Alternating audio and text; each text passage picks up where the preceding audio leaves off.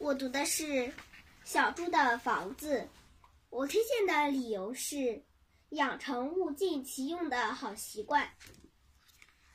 小猪的房子，猪妈妈摘了好多好多的蔬菜和水果，把它们放进了自己的小木屋里，放得满满的，一直堆到了门口。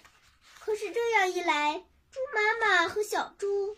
就只好在屋外住了。一天，外面下起了大雨，雨水浇在他们的脸上、身上，他们浑身湿淋淋的。妈妈，为什么我们不住在房子里，把水果和蔬菜放在外面呢？猪妈妈说：“那不行，水果和蔬菜放在外面会丢的。”第二天。小猪突然想到了一个好主意，他造了两座小屋，屋顶是用香蕉排成的，墙壁是用黄瓜做的，窗户四周嚷着苹果、梨和葡萄。